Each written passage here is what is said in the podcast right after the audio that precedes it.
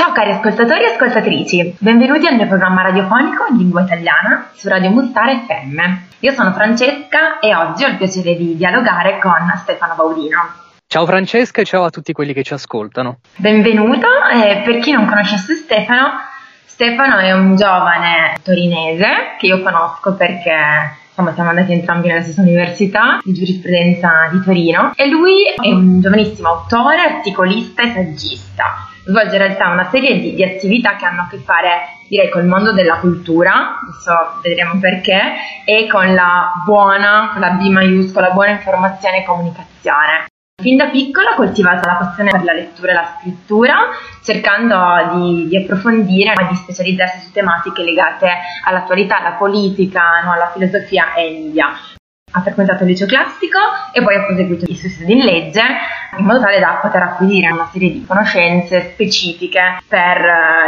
diventare più consapevole riguardo alle sue scelte di attività culturali, appunto, che sta portando avanti. Oltre ad avere alcune esperienze come articolista, una serie di testate cartacee online, ha scritto 2 saggi. Il primo nel 2017 è un libro incentrato sul sistema mediatico e la libertà di informazione, dal titolo Fuori di gabbia, e l'altro di cui mi piacerebbe invece parlare oggi dal titolo La Repubblica Punciuta, sulla storia di Cosa Nostra, la trattativa Stato-Mafia, e questo invece pubblicato nel 2018 da Monetti Editore. Inoltre non è finita qui, perché Stefano ha curato anche il laboratorio di scrittura musicale e creativa all'interno di vari licei di Torino e del carcere Lorusso Cotugno, di cui vorrei che ci parlasse, ma ha anche preso parte a conferenze pubbliche con tutta una serie di personalità di spicco del mondo antimafia, giornalismo e magistratura, e da 2 anni svolge l'attività di collaboratore esterno per una serie di scuole di facoltà universitarie italiane con un modulo in particolare sulla storia di Cosa Nostra e della legislazione antimafia. Leggevo anche, appunto, presso le scuole superiori del modulo cittadinanza e costituzione, e anche grazie a questo tuo percorso, a queste tue esperienze, oggi fai parte, Stefano, di una squadra di articolisti dell'organo di informazione italiano più importante sul fenomeno mafioso, che è Antimafia 2000, di cui curi la rubrica Mafia in pillole. E inoltre la tua passione per la radio, che direi ci accomuna, con la rubrica Mani Sporche su RTP, e stai lavorando poi in realtà alla stesura di un nuovo libro. Quindi, se voglia un po' di raccontarci tu quali sono, tra queste che ho citato, le esperienze più significative, insomma, se vuoi darci tu un feedback. No, ma la cosa interessante è che ogni volta che faccio qualche intervista mi ripresentano il mio curriculum, semplicemente mi rendo conto di aver fatto tante cose, quindi sono molto contento. È una cosa che mi soddisfa tanto, di non essermi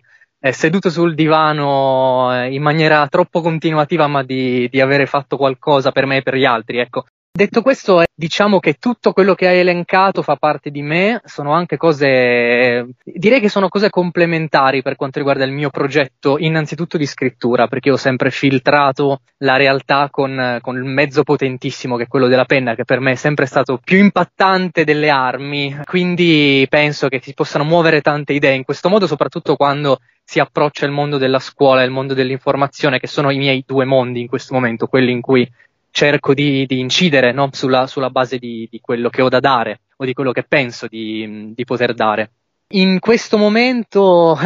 sì, sicuramente la questione legata all'impegno antimafia è quella che contraddistingue un po' le mie giornate, nel senso che fortunatamente il libro ha avuto un bel successo. Antimafia 2000, che come ricordavi tu è l'organo di informazione più importante e direi anche più professionale, che ha veramente una grossa lente di ingrandimento sul fenomeno mafioso, ha voluto accogliermi in squadra, e ovviamente la portata, insomma, della sua informazione è molto ampia, quindi è bello arrivare a tante persone. Credo che sia quello che ogni giornalista vuole, che quello che scrive possa essere ascoltato, possa essere letto da più persone possibili. Questa possibilità Antimafia 2000 me la dà. Quindi sono qua per te, puoi chiedermi quello che vuoi. E ascolta, io sono curiosa, nei laboratori con le scuole, cittadinanza e costituzione, cerchi di renderlo il più interattivo possibile, quindi magari fate, dei workshop, piuttosto che mi confermi questo approccio interattivo. Come sempre il target che hai di fronte incide sulla forma con cui tu presenti determinati progetti. La cosa anche molto interessante di questa mia attività antimafia è che mi ha messo di fronte a target di pubblico completamente diversi, perché è ovvio che quando fai una conferenza in un paesino siciliano magari hai davanti persone di un'età media di 60-70 anni, quando vai in un liceo hai persone che si approcciano innanzitutto alla vita prima ancora che all'informazione e alla storia del proprio paese, e quindi devi essere in grado, perlomeno sperimenti, facendone tante di queste esperienze, devi essere in grado di adeguarti al pubblico che hai di fronte. E quindi quello che cerco di fare con i ragazzi è cercare di spronarli in maniera molto dinamica e molto interattiva a capire qualcosa di più. E soprattutto la caratteristica che contraddistingue un po' il mio modo è quella di rendere tutto molto narrativo. Io, come hai visto, insomma, sono molto focalizzato sul tema della trattativa Stato-mafia, che è, diciamo, la macro storia che cerco di portare al mio pubblico, perché ritengo che sia l'evento forse più impattante, più importante, che ha contraddistinto la storia recente del nostro paese, ma contemporaneamente l'evento di cui si parla meno per motivi, insomma, molto, molto specifici, che hanno un collegamento diretto col potere che la politica ha sui media. E quindi, insomma, i ragazzi che sentono questa storia alla fine la vivono come se fosse un romanzo, alla fine mi guardano come a chiedermi se è tutto vero quello che ho raccontato, e purtroppo devo dire che è tutto vero. Però diamo anche delle ricette per far sì che tutto questo possa non accadere più, o che ci possa essere una consapevolezza collettiva, un'intelligenza collettiva, a questo utopisticamente si lavora, affinché questi eventi possano essere controllati, come minimo. Prima di entrare in realtà nel vivo, addentrarci un po' nel tuo libro, volevo ancora ricordare ai miei ascoltatori perché ti ho invitato oggi in radio a chiacchierare con me. Come ho già detto, ti ho conosciuto al Campus Einaudi di Torino durante la tua presentazione del libro, appunto, La Repubblica Punciuta, la storia di Cosa Nostra, tra guerre di mafia, intrighi di palazzo, omicidi eccellenti, e in quell'occasione però mi faceva piacere ricordare la presenza anche di Salvatore Borsellino, che è il fratello del magistrato Paolo Borsellino, magari poi tu ci racconterai, comunque è stato assassinato nel 92 nella strage di Via D'Amelio, e in realtà devo dirti che in quella occasione ho vissuto quell'incontro con molta emozione, mi sono commossa tantissimo quando Salvatore Borsellino si è alzato in piedi e ha sollevato l'Agenda Rossa. Quindi ti chiederei se ci puoi raccontare un po' in cosa consiste questo movimento che ha creato lui, giusto, Salvatore Borsellino, il fatto che tu collabori con lui da quel che ho letto, e che cos'è, insomma, anche l'Agenda Rossa, se vuoi appunto collegarti anche a questa, così diciamo due parole sul movimento delle Agende Rosse. Certo, allora l'Agenda Rossa è ovviamente diventata una bandiera, è diventata un simbolo per i neofiti, diciamo, della materia. Ricordo che l'Agenda Rossa era quel documento di importanza fondamentale utilizzato dal giudice Paolo Borsellino nella frazione di tempo che è andata dalla strage di Capaci, quindi 23 maggio 92, fino alla sua morte 19 luglio 92, in cui è molto molto probabile che Paolo Borsellino abbia annotato spunti investigativi che non riguarderebbero soltanto la mafia militare, ma riguarderebbero l'ambito delle collusioni tra apparati istituzionali e Cosa Nostra, proprio perché lo sappiamo da varie testimonianze, tra cui quelle di pentiti che Paolo Borsellino stava interrogando, oppure la testimonianza di sua moglie Agnese Borsellino. Sappiamo che Paolo negli ultimi giorni di vita si stava occupando della cosiddetta zona grigia, e abbiamo una sentenza importantissima di primo grado sulla trattativa Stato-mafia che dice che la trattativa Stato-mafia, magari dopo acceniamo anche a che cos'è e a perché è nata, è stata l'evento scatenante dell'accelerazione dell'omicidio di Paolo Borsellino, ovvero, traduco, Totò Riina, capo della cupola, nel periodo in cui Paolo Borsellino è stato ucciso, non avrebbe voluto uccidere Paolo Borsellino il 19 luglio del 92, ma la mafia ha provveduto ad accelerare l'omicidio Borsellino perché Paolo Borsellino stava diventando il più grande ostacolo contro questo patto sporco tra i pezzi deviati dello Stato, ma parliamo in realtà dell'apparato di governo della Repubblica Italiana, e Cosa Nostra. L'Agenda Rossa perché è diventata un simbolo? Perché il furto dell'Agenda Rossa, avvenuto nei minuti successivi alla strage di Via D'Amelio, è un pezzo del puzzle di quegli innumerevoli depistaggi che hanno contraddistinto il post-strage Via D'Amelio. Quindi una mano statale si è impossessata di quell'agenda, sottraendola alla macchina in cui Paolo Borsellino stava viaggiando nell'ultimo viaggio della sua vita, e quell'Agenda Rossa non l'abbiamo mai più trovata. Uccidere Paolo Borsellino non eliminando dal campo il documento che avrebbe provato quello su cui stava lavorando Paolo Borsellino, non sarebbe servito a niente, perché un magistrato avrebbe ripreso in mano le indagini avviate da Paolo Borsellino, o perlomeno gli spunti che Paolo Borsellino aveva annotato su quell'agenda, e quindi oltre all'omicidio fisico di Paolo Borsellino bisognava assassinare anche il contenuto dell'agenda. Ecco perché l'Agenda Rossa è diventata il simbolo del movimento delle Agende Rosse, fondato appunto da Salvatore Borsellino, di cui io sono coordinatore nella città di Corlì. Ma allora, dici un po' qual è il motivo, perché tu hai deciso di scrivere un libro che parla di mafia, perché ti interessi di legalità?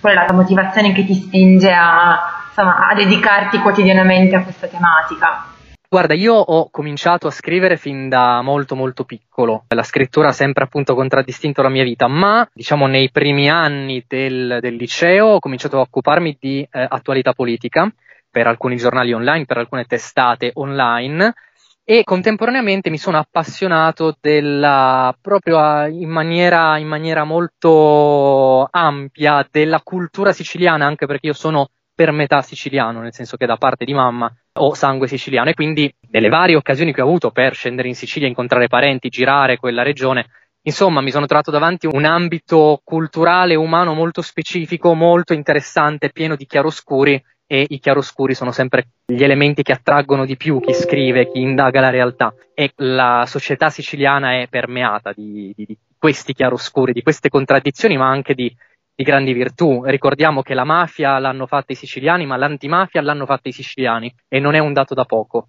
Tutti i più importanti esponenti dell'antimafia, quelli che hanno inciso in maniera diretta contro il fenomeno mafioso, sono siciliani, quindi insomma è una terra che ha partorito il bene e il male insieme, quindi questo mi ha portato a interessarmi anche della specificità dell'argomento mafia, e l'argomento trattativa, come ti dicevo prima, come il macro ambito di tutte le grandi e piccole trattative che dai tempi della Seconda Guerra Mondiale sono in atto, mi ha spinto a unire il mio interesse per l'attualità politica e per l'ambito politico a quello per l'ambito mafioso, ed è per questo che insomma sono molto molto interessato alla questione trattative e sono interessato a divulgarne i contenuti. Ok, allora ci avviamo pian pianino verso la tematica trattativa Stato-mafia, ma ti chiederei prima di raccontarci a grandi linee i passaggi più importanti della storia dell'organizzazione criminale Cosa Nostra, di cui appunto parli nel tuo libro, gli effetti delle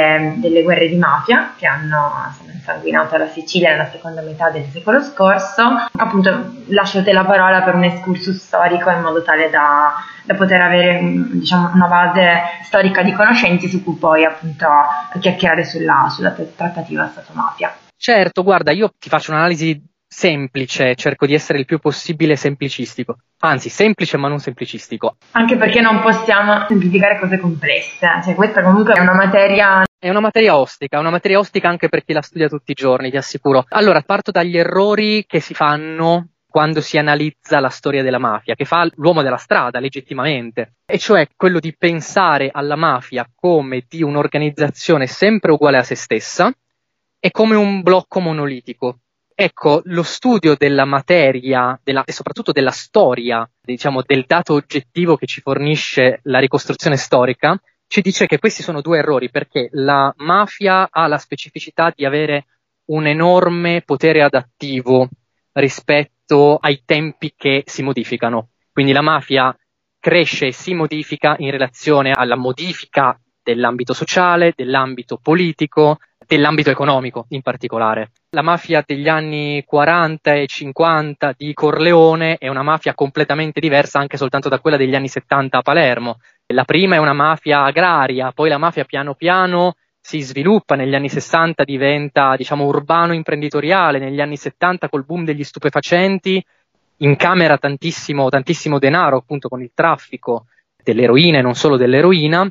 E sono proprio questi gli anni in cui emerge quello che è il famoso clan dei Corleonesi. Quindi quando noi pensiamo a Totò Riina e a Bernardo Provenzano parliamo di persone che arrivano da una realtà agraria, che è quella di Corleone, che piano piano scalano le posizioni della mafia, le posizioni della cupola, grazie anche al loro capo, un criminale molto intelligente come Luciano Liggio, che poi delegherà a Riina e Provenzano la rappresentanza corleonese all'interno della cupola, e si ritrovano proprio all'inizio degli anni Ottanta a ricoprire i vertici della mafia, perché sostanzialmente vanno a rovesciare quello che è l'establishment mafioso dell'epoca, cioè quello palermitano, quello di Stefano Bontate, quello di Gaetano Badalamenti, quello di Salvatore Inzerillo, che erano gli uomini che trainavano l'organizzazione mafiosa negli anni 70, e la mafia corleonese riesce a scavalcarli. Da lì la mafia cambia completamente. I corleonesi prendono possesso della cupola, Riina impone il suo potere dittatoriale sulla cupola, tra l'altro modificandone anche le strutture e i meccanismi interni, perché se nell'epoca pre-corleonese la cupola e l'elezione degli appartenenti alla cupola era eseguita su base, uso mille virgolette, democratica e orizzontale, quando arriva Totò Riina arriva un dittatore che impone dall'alto i suoi uomini nelle posizioni di comando. Quindi un'ottica capovolgente importata dai corleonesi. E per agganciarci, diciamo, all'argomento, così lo tocco già io e non hai il problema di doverlo di nuovo toccare tu, la trattativa Stato-mafia parte proprio nel momento in cui, dopo la sentenza di Cassazione del Maxi Processo, quindi quel Maxi Processo istruito da Falcone e Borsellino, che sancisce la loro vittoria finale nel 92, la mafia va a punire gli uomini politici, e parliamo di uomini politici molto importanti, che avevano garantito all'associazione mafiosa il buon esito del Maxi Processo, cioè avevano tranquillizzato i mafiosi dicendogli: noi che abbiamo il potere abbiamo l'influenza, la possibilità di influenzare la Cassazione e di dare il processo a un giudice nostro che può sostanzialmente annullare tutte le condanne che erano state emesse invece in primo grado. Il problema è che questo non succede per una serie di motivi che riguardano anche l'opera rivoluzionaria di Giovanni Falcone come direttore generale degli affari penali al Ministero della Giustizia, ma non scendo troppo nel dettaglio, e quindi la mafia si trova a voler uccidere tutti quegli uomini politici, sono tanti e sono molto importanti, che avevano garantito il buon esito del maxi processo in Cassazione, che però non era stato raggiunto. Ecco che allora lo Stato si fa avanti, la paura dei politici è foriera di quell'iniziativa di dialogo da parte statale verso gli uomini di Cosa Nostra, verso i vertici di Cosa Nostra, parliamo di Totò Riina. Lo Stato dice alla mafia: che cosa vuoi in cambio della fine delle violenze? Da qui Totò Riina partorisce il famoso papello, cioè un insieme di richieste che la mafia fa allo Stato, richieste che sono state quasi tutte esaudite nel corso dei decenni da parte dei parlamenti con maggioranze bulgare, e chissà se questa trattativa è ancora in corso o meno. Ti dico solo, come dato proprio oggettivo, che una sentenza di primo grado emessa nel 2018 ha sancito che per la prima volta esponenti della mafia, esponenti della politica, parliamo di Marcello Dell'Utri, numero praticamente senatore illustre di Forza Italia, braccio destro di Silvio Berlusconi, e esponenti delle forze dell'ordine, cioè quei carabinieri che hanno materialmente fatto la trattativa con Totò Riina tramite Vito Ciancimino, che è un'altra figura di tramite tra questi due mondi, no? Una figura della zona grigia, e appunto dicevo sono stati condannati tutti questi esponenti di mafia e di Stato a pene importanti per lo stesso reato, ovvero violenza o minaccia a corpo politico dello Stato. Ed è incredibile, lo dico da studioso di questi temi, che il mondo mediatico abbia completamente sottaciuto questa sentenza, che forse è la sentenza più importante dall'epoca del maxi processo, forse addirittura più importante di quella del maxi processo, perché il maxi processo andava a punire la mafia militare, qua invece abbiamo enormi responsabilità di apparati istituzionali. Tra l'altro questa trattativa tra Stato e mafia ha partorito poi l'ottica mafiosa di alzare il tiro del ricatto, e quindi le bombe del 1993 successive all'inaugurazione della trattativa, che hanno fatto anche morti civili, e forse per quelle morti civili qualche esponente politico e istituzionale dovrebbe avere qualche rimorso di coscienza. Ti invito tutti quelli che ci stanno ascoltando e che magari a cui magari si è accesa una lampadina e vogliono capire di più a documentarsi su questo. Ascolta, ma il libro che stai scrivendo ha a che fare sempre con la trattativa Stato-mafia e qualcos'altra? Ci puoi accennare qualcosa eventualmente? Bisogna parlare al plurale perché ne sto scrivendo più di uno in questo momento, bisogna vedere a cosa ci riferiamo, però sì,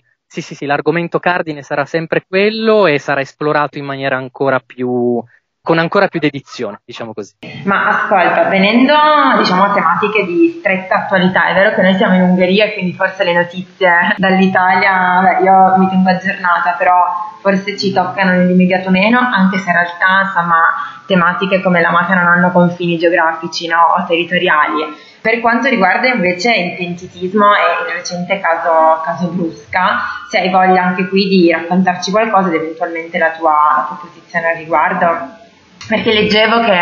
Maria Falcone, la sorella giusto di Giovanni Falcone, ha dichiarato insomma che c'è molto sdegno, no, da parte dell'opinione pubblica e del, diciamo, dei familiari delle vittime coinvolte in particolare, e si chiede insomma al mondo della politica un impegno reale per approvare in maniera piuttosto celere una riforma sulla legge dell'ergastolo stativo, che è stata sollecitata anche dalla Corte Costituzionale. Quindi se vuoi farci anche tu il punto su questa questione. Guarda, in maniera molto molto semplice e capibile, noi abbiamo una legge, a mio parere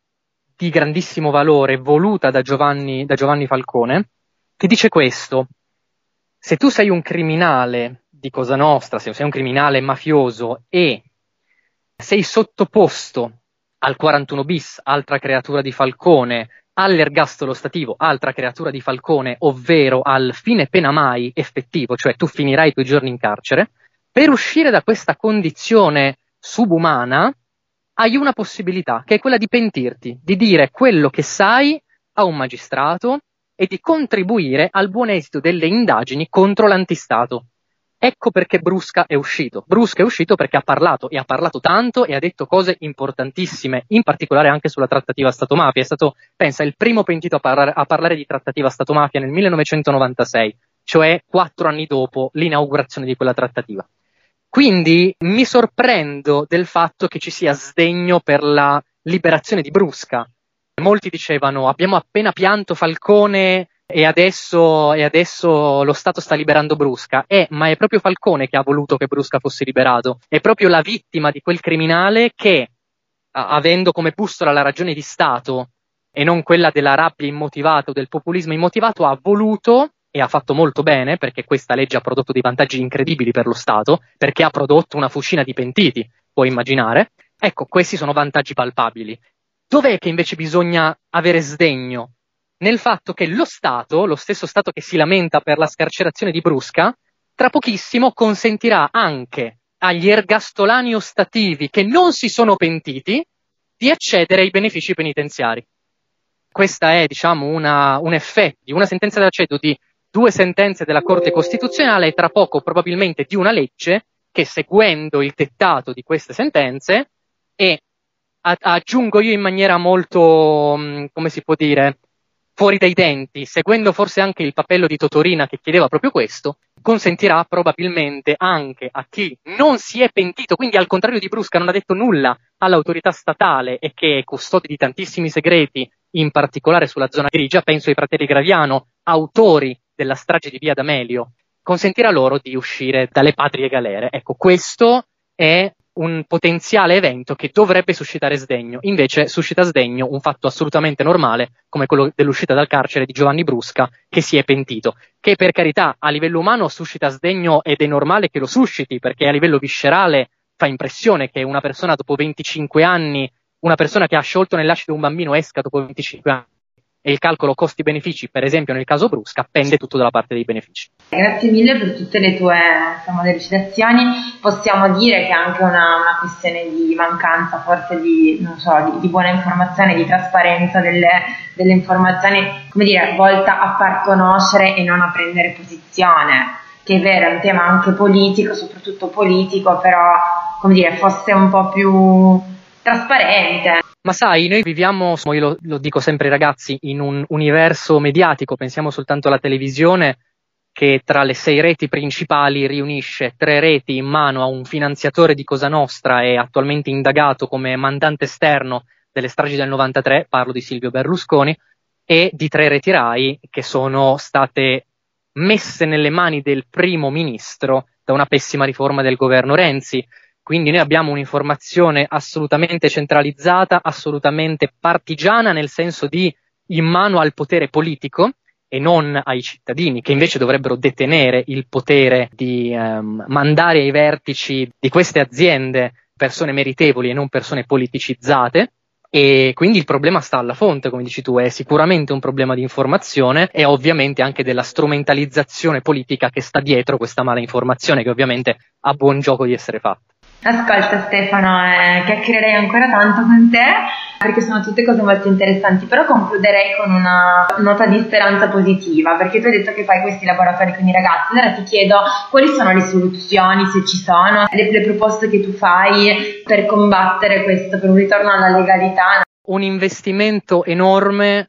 sulla educazione, sulla formazione dei docenti su questi temi, nel senso che secondo me è stato importantissimo reintrodurre l'obbligatorietà dell'educazione civica, ma servono risorse e strumenti affinché questo progetto nelle scuole possa essere affidato nelle mani di chi sa come gestirlo, e se non si riesce a formare bene i docenti bisogna che le scuole investano anche a livello economico sulla, secondo me questo è un mio punto di vista, anche opinabile per carità, sul reclutamento di personale esterno che possa entrare nelle scuole per formare le coscienze e per informare, cosa che i professori oggi non fanno per la maggior parte dei casi, nel senso che c'è ancora un attaccamento secondo me immotivato alle materie canoniche, ma nel senso di anche di termini di tempo, no? In termini di calendarizzazione delle lezioni, mentre non c'è nessun occhio di riguardo per appunto i temi che riguardano l'educazione civica, la cittadinanza digitale, se non in rari casi,